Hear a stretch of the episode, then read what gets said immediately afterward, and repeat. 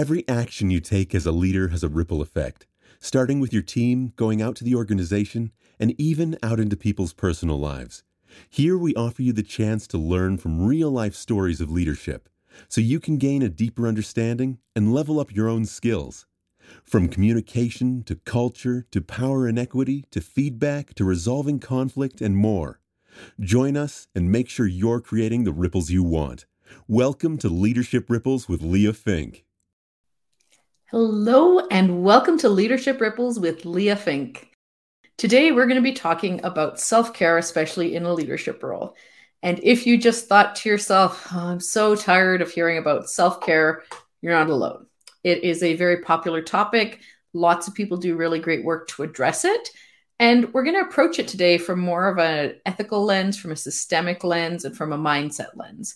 So, if those are maybe things you haven't considered as much with self care before, I invite you to join this conversation as it should be a little bit different from uh, what you may have thought of before. So let's start with our story. AI writes in. Now, I'm in a supervisory position in a larger company and I am burnt out. I work really hard to support my team and really try to make sure that they are doing well. Overall, they seem to be okay, so I should be happy about that. But the truth is, I am just exhausted at the end of every day. I feel like if I don't put in my all for the team, I'm letting them down, but I have nothing left for myself when I go home. I'm starting to get resentful of my job and team, which just makes this harder and harder. If I'm wondering if I'm not cut out to be a leader, as maybe I'd be less stressed in another role if I wasn't taking care of people. But I do like my team and I'd prefer not to leave if I can figure this out. What can I do? So, thank you for sharing your situation, AI.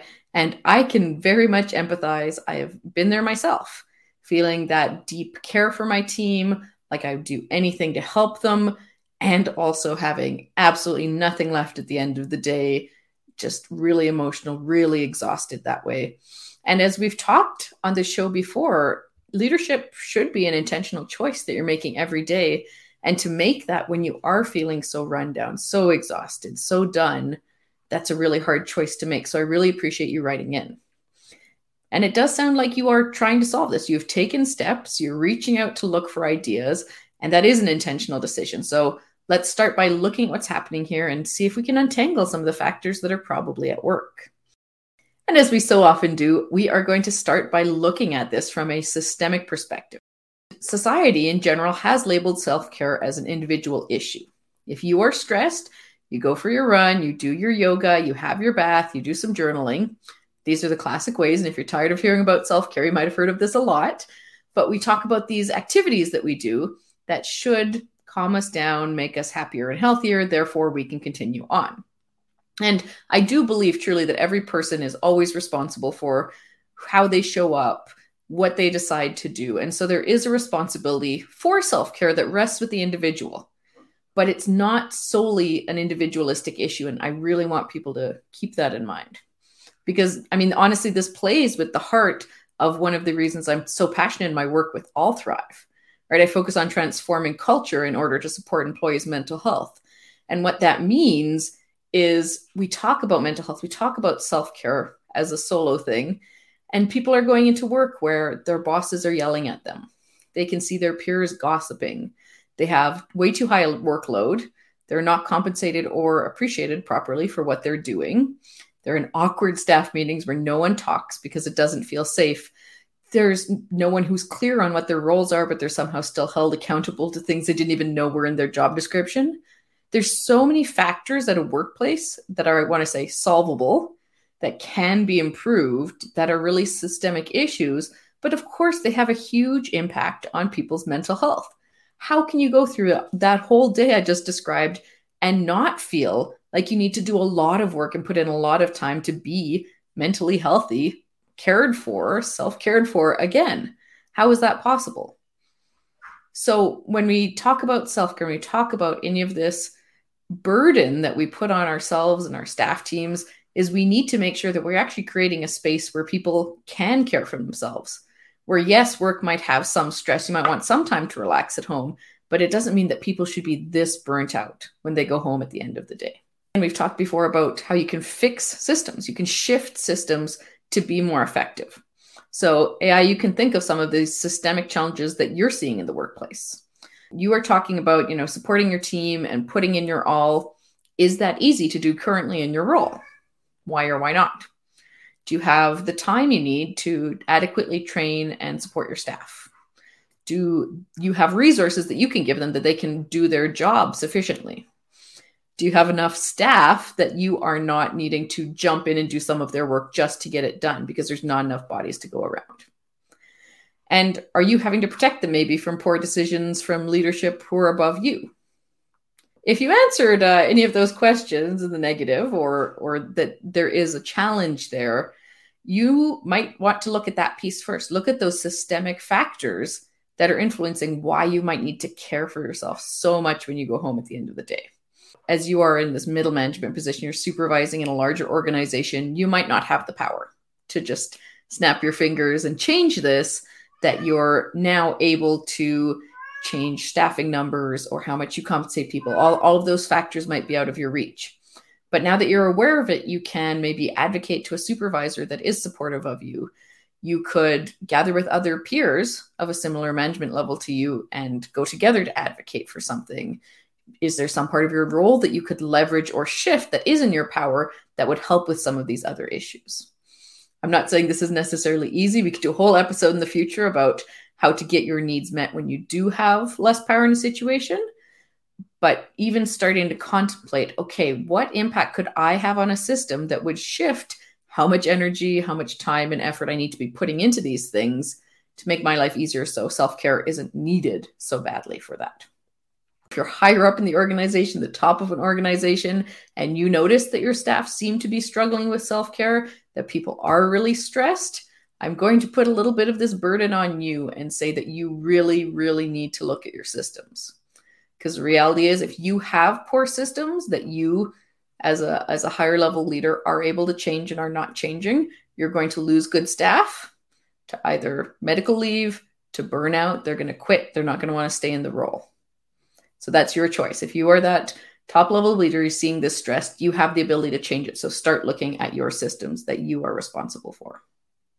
Going more to the individual side, we've talked about this systemic piece. And the reality is, like I said, there is still a responsibility of us all for how we care for ourselves, how we show up, how we are mentally healthy.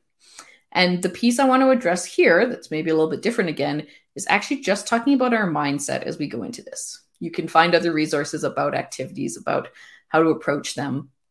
But our mindset really impacts us so much more than what activities we maybe choose to do or don't end up doing or feel bad about.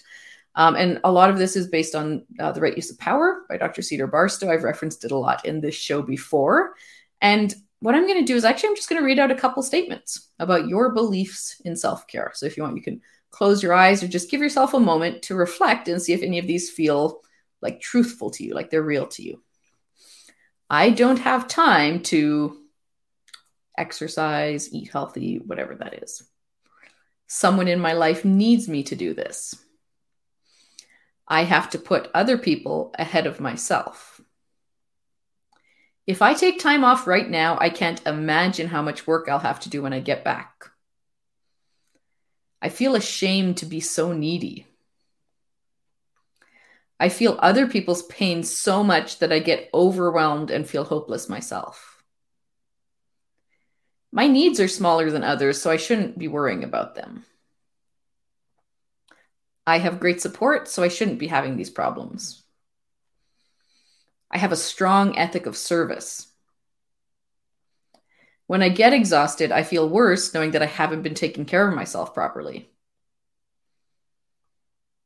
I feel like I need to conceal how badly I'm doing or that I need support. If I just had blank, I would be able to do self care. Now, I suspect there were probably a couple of those beliefs that resonated with you. Maybe you felt they are true for you. And I'm just going to ask if you are believing them in whatever amount, whatever capacity, do you think they might be affecting how effective your self care is? How are they impacting you taking time for yourself? Or what that time feels like when you take it? And I'm not just saying you should be able to turn off these mentalities and just move away from them, But again, this awareness can create such a such a shift.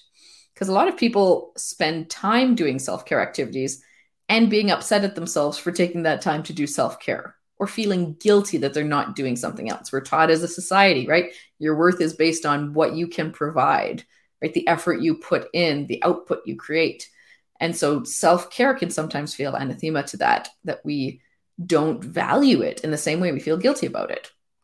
And how else could you potentially frame your mindset if you're feeling guilty if you're mad at yourself for not doing self-care what is what is that doing to actually being able to mentally be healthier and take care of yourself think of some different ways that you could approach this maybe there's a different mindset you could add to this that would also support that and to lead into that i'm going to bring up one final piece and this is really the linchpin or, or the core idea i want to think about in terms of leadership and self-care and that's how critical it is as a leader to care for yourself properly. Often tend to do the opposite, right? The more we lead, the more we give of ourselves, the more we have to be the one making that sacrifice play and be the martyr. Kind of needs to be the opposite. Because for a leader, self care is an ethical issue. I'm going to say that again. It was so impactful when I first heard this. To a leader, self care is an ethical issue. You are not being ethical in your leadership if you are not caring for yourself enough to be regulated and healthy and able to properly, fully supportively lead people. And you can think about this as if you are trying to be responsible, right? To meet your staff where they're at. If you've listened to this show, we've talked a lot about different ways to be responsible as a leader. How much harder is it to do that when you are stressed yourself or exhausted or overwhelmed? Sure, you can tell yourself, oh, I had my stress really well. No one ever knows when I'm stressed. It's totally fine. My staff team thinks I'm fine. First of all, I suspect that people have an idea, right? There's little things that slip through, even when we think we're doing a really good job of hiding it. And just beyond that, even if you're not hiding it, even if you are the perfect person and, and you're somehow able to display this, it takes so much more energy, to be honest, to be a really good leader and to put in this effort and to do that, you need to get that energy from somewhere. You can't be burnt out and still expecting to do that. It takes extra energy to notice that a staff isn't responding the best to your method of communication and be able to make that shift to a style of communication that's maybe not as natural for you. It takes extra energy to notice that something is not quite working right and be able to make a dynamic change and shift things, even if small ways, to something that would work better. All of these pieces, even looking at problems and seeing them as gray instead of black and white and having different solutions, opening up discussion with your staff team about different ways to approach things. That takes more energy than just falling into habit, going along with what's always been done, and getting through it, which is what happens when we're not caring for ourselves. We don't have that extra capacity. We, we rely on habit, we get through it, and we might do okay, but I would say that is not ethical leadership. That's basic trying to manage people. And what we're really working towards here is trying to be the best, the most ethical leaders that we can. With that all said, maybe a bit of a, a heavy burden in some ways, but also maybe some relaxation in others. Self care is a big topic. And as leaders, I really appreciate that you have listened to this and considered where you might be serving yourself, where you might not be serving yourself, what some bigger pieces that are at play in your life that are affecting this are. AI, especially thank you to you for bringing this forward to us because it is a really important topic. And I really honor that you are putting in the effort to try to hold in, hang in there, to be a good leader and to decrease that stress so you can continue to be a good leader and not just burn out or bring any of these other challenges to your team. As usual, I will be following up with you, and I look very much forward to that conversation. If you have a question, a thought, a comment that you want to add to the show, I would love to hear it. You can find the link for that in the description below. And if you want to join us live so you can comment and ask your questions, we would love to have you. The link for that is in the description below. I want to thank you so much for being here today. Because once again, this is another way that you can decide to intentionally be a great leader every day is doing the work, learning with us, and ultimately leveling up your leadership. Thanks so much for watching and have a great week. We hope you enjoyed the episode. Make sure to subscribe, comment, and connect with Leah at meetleah.ca.